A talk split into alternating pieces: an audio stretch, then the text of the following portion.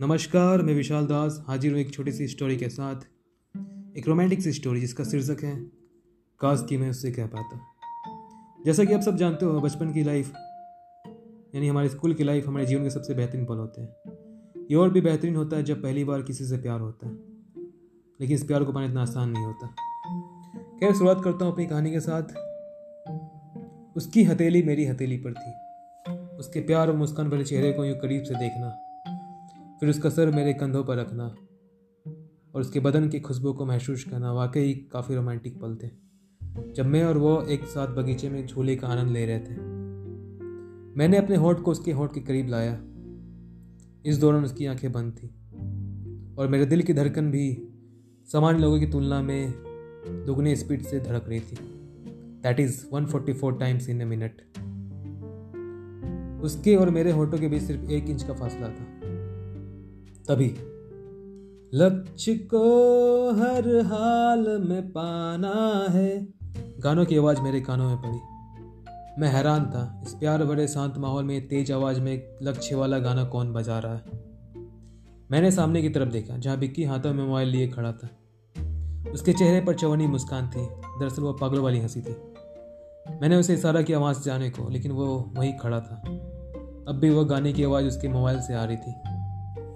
अबे कमीने, बंद कर ये गाना, मैंने आहिस्ता से कहा। वो फिर मुस्कुराया और इस बार वहाँ से खिसका। मैंने प्रिया की तरफ नज़रें की और हैरान सा रह गया, वो अभी गायब थी। मैंने चारों तरफ अपनी नज़रें घुमाई, वो फिर भी ना देखी। प्रिया प्रिया, मैंने ज़ोर से चिल्लाया और पार्क के बाहर निकला रास्तों की तरफ। वो फिर भी ना देखी। फिर अचानक से वही गाना, लक्ष्य को हर हाल में पाना है, तेज आवाज़ में मेरे कानों पर पड़ी। मैंने अपनी दोनों कानों को अपनी हथेली से ढका और बगल में विक्की को पाया, वही स्टूपिड सी मुस्कान के साथ। साले कमीने, अपना अलार्म तो बंद कर, मैंने जोर से कहा और उसके पिछवाड़े पर एक लात चढ़ी और पास रखे मोबाइल के अलार्म को बंद किया। क्या हुआ भाई, क्यों मार रहा है, विक्की ने मेरे रूम पार्टनर ने कहा। रोज रोज जो तेरा अलार्म बजता है, तेरी नींद तो तोड़ता नहीं, लेकिन मेरा बहुत कुछ तोड़ देता है। क्या बोल रहा भाई, नींद में उसने कहा। कितना रोमांटिक सपना देख रहा था यार, तू मेरे सपने में आया क्यों भाई, तू क्या बोले जा रहा है, मेरी कुछ समझ में नहीं आ रहा। भाई प्रिया आई थी मेरे सपनों में, तो इसमें कौन सी नई बात है, वो तो हमेशा आती है तेरे सपनों में। लेकिन आज मैं उसे किस करने जा रहा था यार, लेकिन तू और तेरा स्टूपिड अलार्म इन वक्त में आकर सब कुछ गड़बड़ कर दिया। कोई बात नहीं भाई, अगले दिन पिक्चर वहीं से शुरू होगी, घंटा वहीं से शुरू होगी, ये सपना भी मेरी ज़िंदगी की तरह अधूरी रह जाएगी। सुबह मैंने लैपटॉप में अपने फेसबुक पेज को खोला और सर्च बार में प्रिया शर्मा टाइप किया। 5 मिनट तक उसके हर एक फ़ोटो को देखा। हर दिन मैं ऐसा ही करता था, दरअसल जब जब उसकी याद आती तब तब ऐसा ही करता था, लेकिन आज तक मैंने उसे फ्रेंड रिक्वेस्ट भेजने की हिम्मत न की। वो करता भी कैसे, वो किसी और की अमानत जो थी। ज़्यादातर फ़ोटो उसकी साड़ी में थी, कुछ में वो अपने 3 साल के बच्चे और अपने पति के साथ थी, जो उसके कंधे में बड़े प्यार से हाथ फेरे हुए था। मुझे नहीं लगता कि वो मुझसे ज़्यादा हैंडसम होगा, लेकिन क्या फ़र्क पड़ता है। उसके पास वो बेहतरीन लड़की थी जिससे मैं बहुत प्यार किया करता था। 10वीं के बाद जब वो शहर छोड़कर गई, तब मैं उसकी तलाश किया करता था। उसे उसके नाम से फेसबुक में खोजा करता था, लेकिन वो ना मिलती थी। शायद उसने उस समय फेसबुक में अकाउंट नहीं बनाया था। खैर, 7 साल बाद मैंने उसे फेसबुक में देखा। दरअसल किसी ने सजेस्ट किया था, मैं नहीं जानता ये किसने किया, लेकिन किसी ने बताया फेसबुक वाले ही ऐसी सुविधा देते हैं। जब मैंने उसे इतने साल बाद देखा तो देखता ही रह गया। वो अपने पति और बच्चों के साथ खुश थी। मेरे दिल में यही चल रहा था, काश कि मैं उससे अपने दिल की बात कह पाता, काश कि मैं उससे कह पाता, तो शायद आज बात कुछ और होती। उस मूछ वाले बंदे की जगह मैं उसके कंधे पर प्यार से हाथ फेर रहा होता, काश कि मैं उससे कह पाता। सो हेलो एवरीवन, उम्मीद करता हूँ ये पॉडकास्ट आप लोगों को पसंद आया होगा। सो एक थम्स अप तो बनता है। Thank you.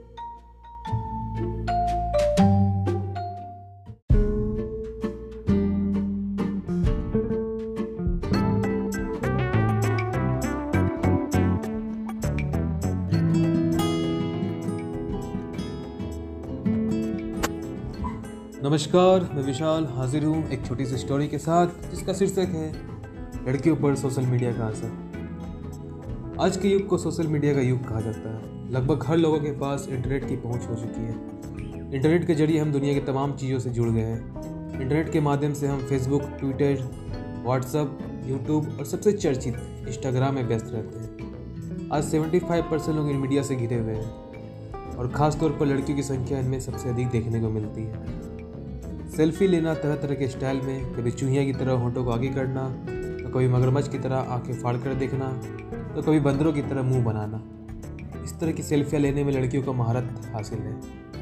और जब ये लड़कियाँ इस तरह की फ़ोटो फेसबुक और इंस्टाग्राम जैसे सोशल मीडिया में पोस्ट करती हैं तो तुरंत ही उनके पोस्ट में लाइक और कमेंट की बरसात होने लगती है। और कुछ लड़के तो तुरंत लाइक और कमेंट करने की होड़ में लग जाते हैं। कुछ लोग तो इस तरह की कमेंट करते हैं मानो वो उसके पड़ोस की लड़की है और अगले दिन उससे बात करने लगेगी, जबकि वास्तविकता में कमेंट करने वाले लोगों का उस लड़की से दूर दूर तक कोई सरोकार नहीं होता है। वहीं दूसरी तरफ लड़के चाहे शेर के स्टाइल में या महंगी बाइक या कार में फ़ोटो खिंचा लें, उन पर लाइक और कमेंट की संख्या लड़कियों की तुलना में बहुत कम होता है। सुंदरता की तारीफें पाना। लड़कियां हमेशा दिन भर आपको सोशल मीडिया में हाजिरी लगाते हुए दिखेंगी। कुछ लड़कियां तो इतनी चालाक होती हैं कि ऑनलाइन रहते हुए भी ऑनलाइन की सेटिंग को बंद कर देंगी ताकि कोई ये ना समझे कि वे हमेशा ऑनलाइन रहती है।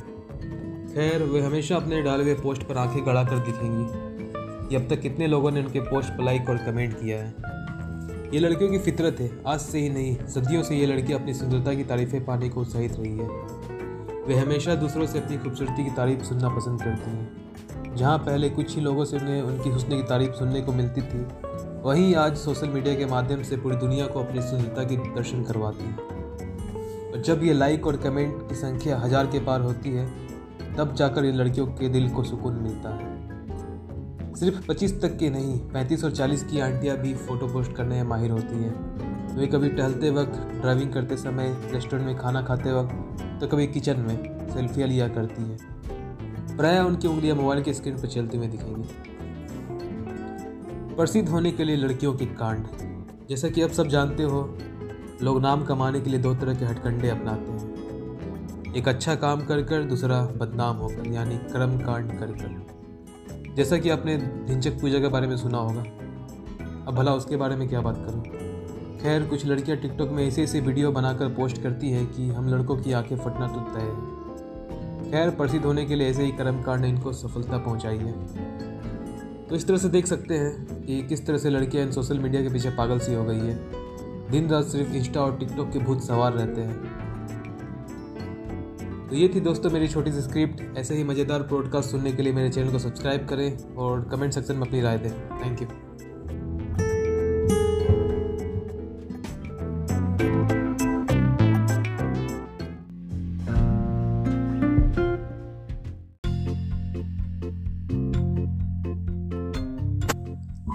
नमस्कार, मैं विशाल हाजिर हूँ एक छोटी सी स्टोरी के साथ जिसका शीर्षक है लड़कियों पर सोशल मीडिया का असर। आज के युग को सोशल मीडिया का युग कहा जाता है। लगभग हर लोगों के पास इंटरनेट की पहुंच हो चुकी है। इंटरनेट के जरिए हम दुनिया की तमाम चीज़ों से जुड़ गए हैं। इंटरनेट के माध्यम से हम फेसबुक, ट्विटर, व्हाट्सएप, यूट्यूब और सबसे चर्चित इंस्टाग्राम में व्यस्त रहते हैं। आज 75% लोग इन मीडिया से घिरे हुए हैं और ख़ासतौर पर लड़कियों की संख्या इनमें सबसे अधिक देखने को मिलती है। सेल्फी लेना तरह तरह के स्टाइल में, कभी चूहिया की तरह होंठों को आगे करना, तो कभी मगरमच्छ की तरह आंखें फाड़ कर देखना, तो कभी बंदरों की तरह मुंह बनाना। इस तरह की सेल्फियां लेने में लड़कियों को महारत हासिल है। और जब ये लड़कियां इस तरह की फ़ोटो फेसबुक और इंस्टाग्राम जैसे सोशल मीडिया में पोस्ट करती हैं तो तुरंत ही उनके पोस्ट में लाइक और कमेंट की बरसात होने लगती है। और कुछ लड़के तो तुरंत लाइक और कमेंट करने की होड़ में लग जाते हैं। कुछ लोग तो इस तरह की कमेंट करते हैं मानो वो उसकी पड़ोस की लड़की है और अगले दिन उससे बात करने लगेगी, जबकि वास्तविकता में कमेंट करने वाले लोगों का उस लड़की से दूर दूर तक कोई सरोकार नहीं होता है। वहीं दूसरी तरफ लड़के चाहे शेर के स्टाइल में या महंगी बाइक या कार में फ़ोटो खिंचा लें, उन पर लाइक और कमेंट की संख्या लड़कियों की तुलना में बहुत कम होता है। सुंदरता की तारीफें पाना। लड़कियां हमेशा दिन भर आपको सोशल मीडिया में हाजिरी लगाते हुए दिखेंगी। कुछ लड़कियां तो इतनी चालाक होती हैं कि ऑनलाइन रहते हुए भी ऑनलाइन की सेटिंग को बंद कर देंगी ताकि कोई ये ना समझे कि वे हमेशा ऑनलाइन रहती है। खैर, वे हमेशा अपने डाले हुए पोस्ट पर आंखें गड़ा कर दिखेंगी। अब तक कितने लोगों ने उनके पोस्ट पर लाइक और कमेंट किया है। ये लड़कियों की फितरत है। आज से ही नहीं, सदियों से ये लड़की अपनी सुंदरता की तारीफें पाने को उत्साहित रही है। वे हमेशा दूसरों से अपनी खूबसूरती की तारीफ सुनना पसंद करती हैं। जहाँ पहले कुछ ही लोगों से उन्हें उनकी हुस्न की तारीफ सुनने को मिलती थी, वहीं आज सोशल मीडिया के माध्यम से पूरी दुनिया को अपनी सुंदरता की दर्शन करवाती है। और जब ये लाइक और कमेंट की संख्या 1000 के पार होती है, तब जाकर इन लड़कियों के दिल को सुकून मिलता है। सिर्फ 25 तक की नहीं, 35 और 40 की आंटियां भी फ़ोटो पोस्ट करने में माहिर होती है। वे कभी टहलते वक्त, ड्राइविंग करते समय, रेस्टोरेंट में खाना खाते वक्त, तो कभी किचन में सेल्फियां लिया करती है। प्रायः उनकी उंगलियां मोबाइल के स्क्रीन पर चलते हुए दिखेंगी। प्रसिद्ध होने के लिए लड़कियों के कांड, जैसा कि अब सब जानते हो, लोग नाम कमाने के लिए दो तरह के हटकंडे अपनाते हैं। एक अच्छा काम कर कर, दूसरा बदनाम होकर, यानी कर्म कांड कर कर। जैसा कि आपने धिनचक पूजा के बारे में सुना होगा। अब भला उसके बारे में क्या बात करूं। खैर, कुछ लड़कियां टिकटॉक में ऐसे वीडियो बनाकर पोस्ट करती हैं कि हम लड़कों की आंखें फटना तो तय है। खैर, प्रसिद्ध होने के लिए ऐसे ही कर्मकांड ने इनको सफलता पहुंचाई है। तो इस तरह से देख सकते हैं कि किस तरह से लड़कियाँ इन सोशल मीडिया के पीछे पागल सी हो गई है। दिन रात सिर्फ इंस्टा और टिकटॉक के भूत सवार रहते हैं। तो ये थी दोस्तों मेरी छोटी सी स्क्रिप्ट। ऐसे ही मज़ेदार पॉडकास्ट सुनने के लिए मेरे चैनल को सब्सक्राइब करें और कमेंट सेक्शन में अपनी राय दें। Thank you.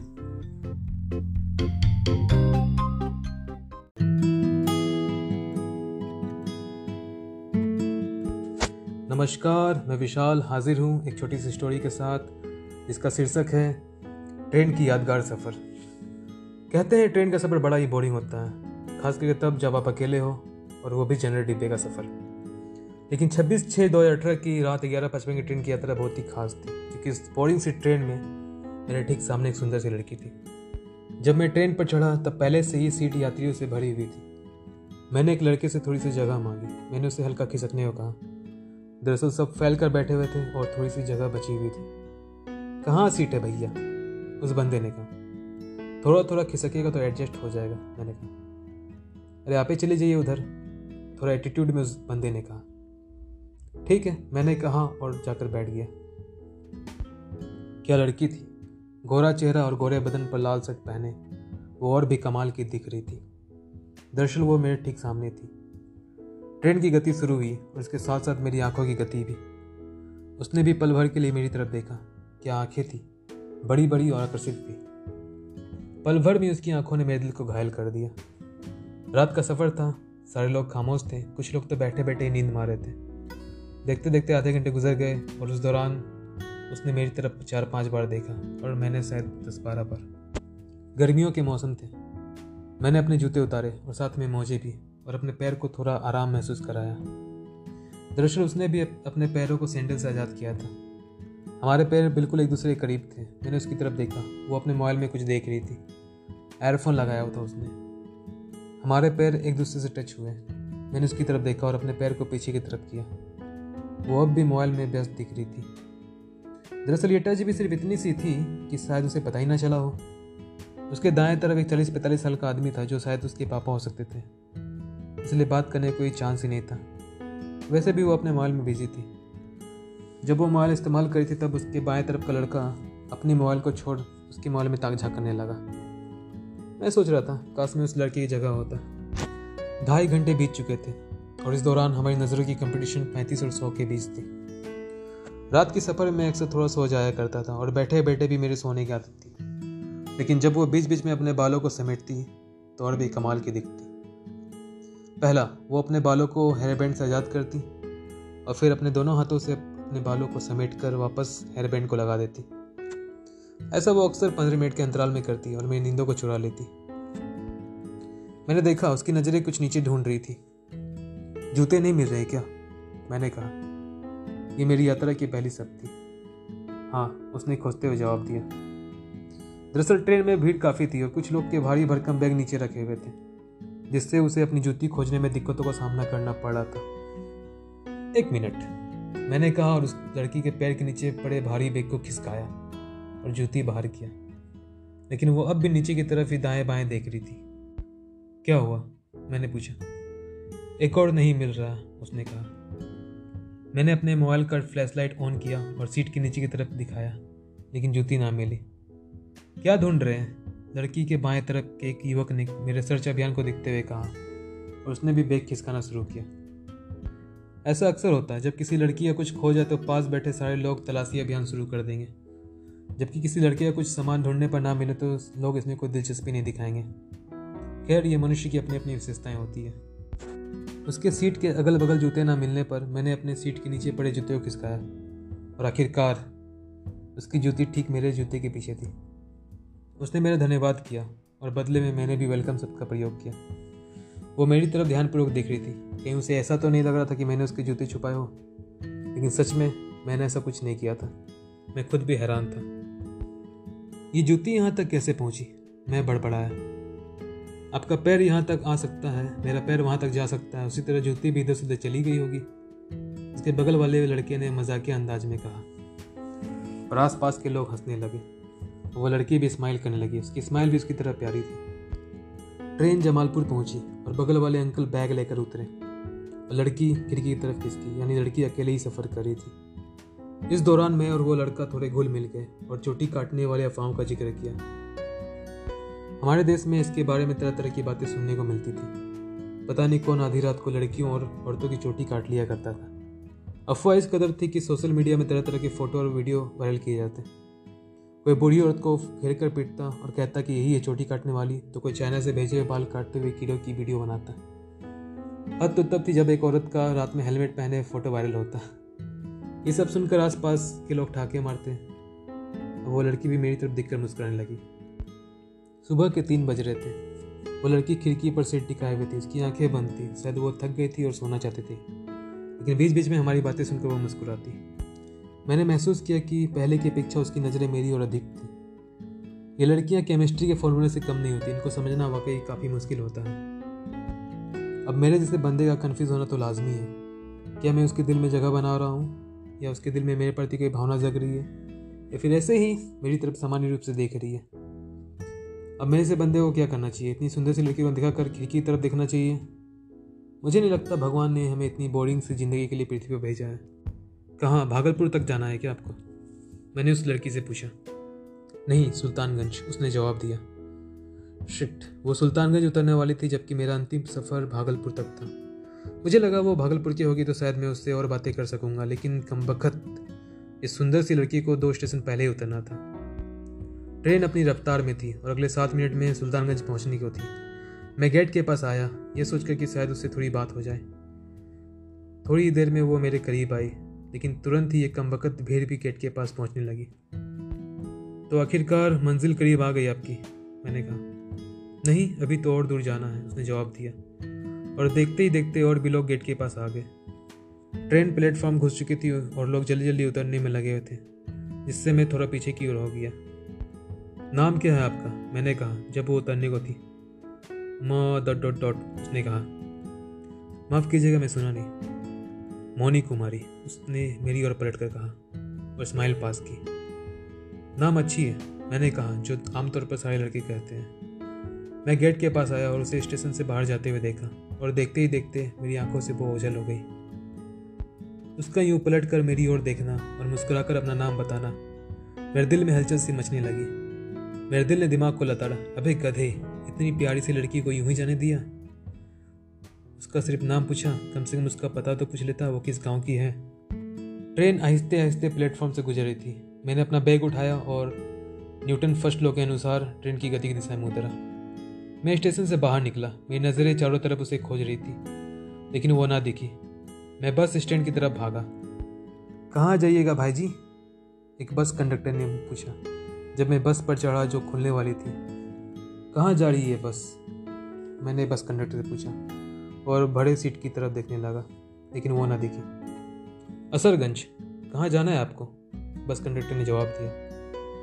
कहीं नहीं, मैंने कहा और बस से उतरा।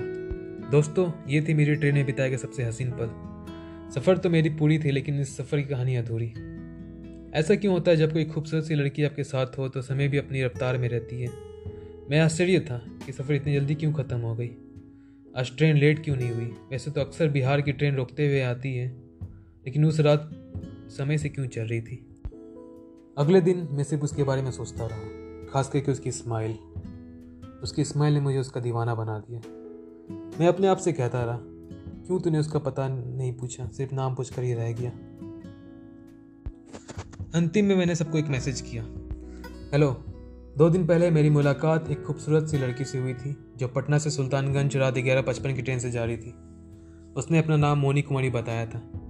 भीड़ की वजह से मैं उससे ठीक से बातें नहीं कर पाया, उसका पता नहीं पूछ पाया। मैं सिर्फ उससे यही कहना चाहता हूँ, वो रात का सफ़र मेरी ज़िंदगी का सबसे बेहतरीन सफ़र था क्योंकि तुम मेरे साथ थी। That's it. अगले दिन मैंने अपना फेसबुक पेज ओपन किया और एक न्यू मैसेज पाया जो मौनी कुमारी के नाम से था। माफ़ कीजिएगा, मैं आपकी मौनी नहीं, लेकिन मैं दुआ करती हूँ आपको आपकी मौनी जल्द मिले। तो दोस्तों, ये थी मेरी छोटी सी लव स्टोरी। आई होप आपको पसंद आई होगी। तो ऐसे ही मज़ेदार पॉडकास्ट सुनने के लिए मेरे चैनल को सब्सक्राइब करें, लाइक और कमेंट कर अपनी प्रतिक्रिया दें। जय हिंद।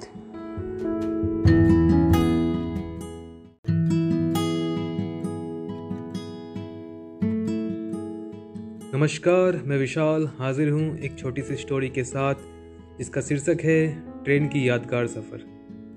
कहते हैं ट्रेन का सफ़र बड़ा ही बोरिंग होता है, खास करके तब जब आप अकेले हो, और वो भी जनरल डिब्बे का सफ़र। लेकिन 26/6/2018 की रात 11:55 की ट्रेन की यात्रा बहुत ही खास थी, क्योंकि इस बोरिंग सी ट्रेन में मेरे ठीक सामने एक सुंदर सी लड़की थी। जब मैं ट्रेन पर चढ़ा तब पहले से सीट यात्रियों से भरी हुई थी। मैंने एक लड़के से थोड़ी सी जगह मांगी, मैंने उसे हल्का खिसकने को कहा। दरअसल सारे लोग फैल कर बैठे हुए थे और थोड़ी सी जगह बची हुई थी। कहाँ जगह है भैया, उस लड़के ने कहा। थोड़ा थोड़ा खिसकिएगा तो एडजस्ट हो जाएगा, मैंने कहा। आप ही चले जाइए उधर, उस बंदे ने थोड़ा एटीट्यूड में कहा। ठीक है, मैंने कहा और जाकर बैठ गया। क्या लड़की थी, गोरा चेहरा और गोरे बदन पर लाल शर्ट पहने और भी कमाल की दिख रही थी। दरअसल वो मेरे ठीक सामने थी। ट्रेन की गति शुरू हुई और उसके साथ साथ मेरी आंखों की गति भी। उसने भी पल भर के लिए मेरी तरफ देखा। क्या आंखें थी, बड़ी बड़ी और आकर्षित भी। पल भर में ही उसकी नज़रों ने मेरे दिल को घायल कर दिया। रात का सफ़र था, सारे लोग खामोश थे, कुछ लोग तो बैठे बैठे नींद मारे थे। आधे घंटे गुजर गए और इस दौरान उसने मेरी तरफ 4-5 बार देखा और मैंने शायद 10-12 बार। गर्मियों के मौसम थे, मैंने अपने जूते उतारे और साथ में मोजे भी, और अपने पैर को आराम महसूस कराया। दरअसल उसने भी अपने पैरों को सैंडल से आज़ाद किया था। हमारे पैर बिल्कुल एक दूसरे के करीब थे। मैंने उसकी तरफ देखा, उसकी नज़रें उसके मोबाइल पर टिकी हुई थी। एयरफोन लगाया हुआ था उसने। हमारे पैर एक दूसरे से टच हुए। मैंने उसकी तरफ देखा, वो अब भी मोबाइल में व्यस्त थी। दरअसल ये टच भी सिर्फ इतनी सी थी कि शायद उसे पता ही ना चला हो। उसके दाएँ तरफ एक 40-45 साल का आदमी था जो शायद उसके पापा हो सकते थे। जब वो मोबाइल चला रही थी तब उसके बाएं तरफ का लड़का अपना मोबाइल छोड़ उसके मोबाइल में ताक झाँक करने लगा। मैं सोच रहा था काश मैं उस लड़के की जगह होता। 2.5 घंटे बीत चुके थे और इस दौरान हमारी नज़रों की कंपटीशन 3500 के बीच थी। रात के सफ़र में मैं अक्सर थोड़ा सो जाया करता था और बैठे बैठे मेरी सोने की आदत थी। लेकिन जब वो बीच बीच में अपने बालों को समेटती तो और भी आकर्षित लगती। पहला वो अपने बालों को हेयर बैंड से आज़ाद करती और फिर अपने दोनों हाथों से बालों को समेट कर वापस हेयर बैंड को लगा देती। ऐसा वो अक्सर 15 मिनट के अंतराल में करती और मेरी नींदों को चुरा लेती। मैंने देखा उसकी नज़रें नीचे कुछ ढूंढ रही है। जूते नहीं मिल रहे हैं क्या, मैंने कहा। ये मेरी यात्रा की पहली सख्ती। हाँ, उसने जवाब दिया। दरअसल ट्रेन में काफ़ी भीड़ थी और कुछ लोगों के भारी भरकम सामान नीचे रखे हुए थे, जिससे उसे अपनी जूती खोजने में दिक्कतों का सामना करना पड़ रहा था। 1 मिनट, मैंने कहा और लड़की के पैर के नीचे पड़े भारी बैग को खिसकाया और जूती बाहर किया। लेकिन अब भी वो नीचे की तरफ ही दाएं बाएं देख रही थी। क्या हुआ, मैंने फिर पूछा। एक और नहीं मिल रहा, उसने जवाब दिया। मैंने अपने मोबाइल का फ्लैशलाइट ऑन किया और नीचे की तरफ दिखाया, लेकिन जूती ना मिली। क्या ढूंढ रहे हैं, लड़की के बाएं तरफ बैठे युवक ने मेरे सर्च अभियान को देखते हुए कहा और बैग खिसकाना शुरू किया। ऐसा अक्सर होता है, जब किसी लड़की कुछ खो जाए तो पास बैठे लोग तलाशी अभियान शुरू कर देंगे, जबकि किसी लड़की को कुछ सामान ढूंढने पर ना मिले तो इसमें कोई दिलचस्पी नहीं दिखाएंगे। खैर, ये मनुष्य की अपनी अपनी विशेषताएं होती हैं। उसके सीट के अगल बगल जूते ना मिलने पर मैंने अपने सीट के नीचे पड़े जूते को खिसकाया और आखिरकार उसकी जूती ठीक मेरे जूते के पीछे थी। उसने मुझे थैंक यू कहा और मैंने भी बदले वेलकम शब्द का प्रयोग किया। अब वो मेरी और ध्यानपूर्वक देख रही थी, कहीं उसे ऐसा तो नहीं लग रहा था कि मैंने उसके जूते छुपाए हो। लेकिन सच में मैंने ऐसा कुछ नहीं किया था। मैं खुद भी हैरान था, ये जूती यहाँ तक कैसे पहुँची, मैं बड़बड़ाया। आपका पैर यहाँ तक आ सकता है, मेरा पैर वहाँ तक जा सकता है। उसी तरह जूती भी इधर से उधर चली गई होगी।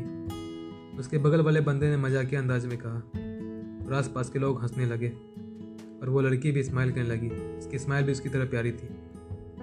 ट्रेन जमालपुर पहुंची और वो बगल वाले अंकल बैग लेकर उतरे और वो लड़की खिड़की की तरफ खिसकी, यानी लड़की अकेले ही सफ़र कर रही थी। इस दौरान मैं और वो लड़का आपस में घुल मिल गए और चोटी काटने वाली अफवाहों का जिक्र किया। हमारे देश में इसके बारे में तरह तरह की बातें सुनने को मिलती थी। पता नहीं कौन आधी रात को लड़कियों और औरतों की चोटी काट लिया करता था। अफवाह इस कदर थी कि सोशल साइट में तरह तरह के फ़ोटो और वीडियो पोस्ट किए जाते। कोई बुरी औरत को घेर कर पीटता और कहता कि यही चोटी काटने वाली, तो कोई चाइना से भेजे हुए कीड़े की वीडियो बनाता। हद तो तब थी जब सोशल साइट में एक औरत का रात में हेलमेट पहने हुए फ़ोटो वायरल हुआ। ये सब बातें सुन लोग ठाके मारने लगे। अब वो लड़की भी मेरी तरफ देख कर हंस रही थी। मैंने देखा वो लड़की खिड़की पर सर टिकाए हुए थी, उसकी आँखें बंद थी। शायद वो थक गई थी और थोड़ा सोना चाहती थी, लेकिन हमारी बातें सुनकर वो बीच बीच में मुस्कुराती। मैंने महसूस किया कि पहले की अपेक्षा उसकी नज़रें मेरी और अधिक थी। ये लड़कियां केमिस्ट्री के फॉर्मूले से कम नहीं होती, इनको समझना वाकई काफ़ी मुश्किल होता है। अब मेरे जैसे बंदे का कन्फ्यूज़ होना तो लाजमी है। क्या मैं उसके दिल में अपनी जगह बना रहा हूँ? क्या उसके दिल में मेरे प्रति कोई भावना जग रही है, या फिर ऐसे ही मेरी तरफ सामान्य रूप से देख रही है? अब मेरे जैसे बंदे को क्या करना चाहिए? इस सुंदर सी लड़की को अनदेखा खिड़की की तरफ देखना चाहिए? मुझे नहीं लगता भगवान ने मैं इतनी बोरिंग सी ज़िंदगी के लिए धरती पर भेजा है। मैंने सुना कि वो सुल्तानगंज उतरने को थी, जबकि मेरा अंतिम सफ़र भागलपुर था। मुझे लगा वो भागलपुर की होगी तो मैं उससे थोड़ी बातें कर पाऊंगा, लेकिन कमबख्त इस सुंदर सी लड़की को 2 स्टेशन पहले उतरना था। ट्रेन अपनी रफ्तार में थी और अगले 7 मिनट में सुल्तानगंज पहुंचने को थी।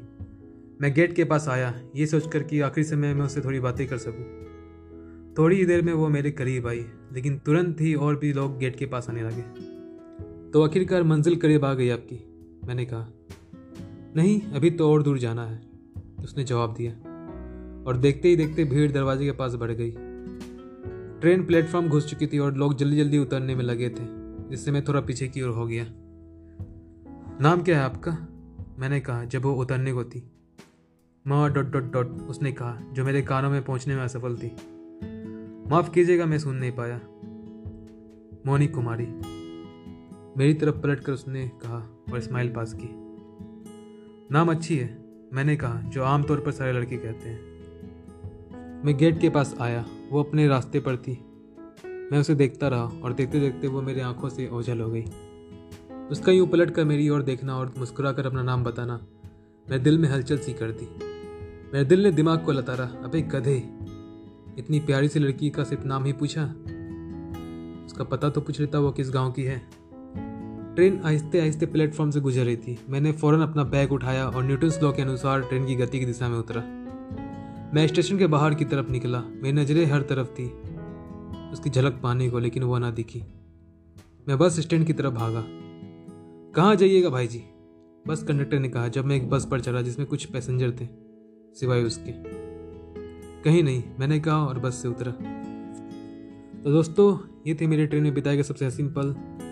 सफ़र तो मेरी पूरी थी, लेकिन सफ़र की कहानी अधूरी। ऐसा क्यों होता है जब कोई खूबसूरत सी लड़की आपके साथ हो तो समय भी अपनी रफ्तार में रहती है? मैं आश्चर्य था कि यह सफ़र इतनी जल्दी क्यों ख़त्म हो गई। वैसे तो अक्सर बिहार की ट्रेन रुकते हुए आती है, लेकिन उस रात समय से क्यों चल रही थी? अगले दिन मैं उसके बारे में ही सोचता रहा। खास करके उसकी स्माइल ने मुझे उसका दीवाना बना दिया। मैंने अपना मोबाइल निकाला और अपनी फेसबुक आई डी खोली और सर्च बार में मौनी कुमारी सुल्तानगंज टाइप किया। बहुत सारी लिस्ट मेरी आंखों के सामने थी। सबकी प्रोफाइल एक एक कर देखा, लेकिन कहीं भी उसकी फ़ोटो न दिखी। ज़्यादातर फ़ोटो आलिया भट्ट और दीपिका पादुकोण की थी। अंतिम मैंने सबको मैसेज किया, हेलो, 2 दिन पहले मेरी मुलाकात एक खूबसूरत सी लड़की से हुई थी जो पटना से सुल्तानगंज रात 11:55 की ट्रेन से जा रही थी। उसने अपना नाम मौनी बताया। भीड़ की वजह से मैं उससे ठीक से बातें नहीं कर पाया, सिर्फ उसका नाम ही पूछ पाया, उसका पता नहीं। मैं सिर्फ उससे यही कहना चाहता हूँ कि उस रात का सफ़र मेरे ज़िंदगी का सबसे बेहतरीन सफ़र था, क्योंकि तुम मेरे सामने थी। कुछ दिन बाद मैंने अपनी फेसबुक की आईडी खोली, जिसमें कुछ नए मैसेज थे, जिसमें से एक मौनी कुमारी के नाम से था। माफ़ कीजिएगा, मैं आपकी मौनी नहीं हूँ, लेकिन मैं दुआ करती हूँ कि आपको आपकी मौनी जल्द मिले। दोस्तों, उम्मीद करता हूँ आपको यह पॉडकास्ट पसंद आया होगा। पसंद आया तो इस चैनल को सब्सक्राइब करें, लाइक करें और कमेंट सेक्शन में अपनी प्रतिक्रिया दें। जय हिंद, जय भारत।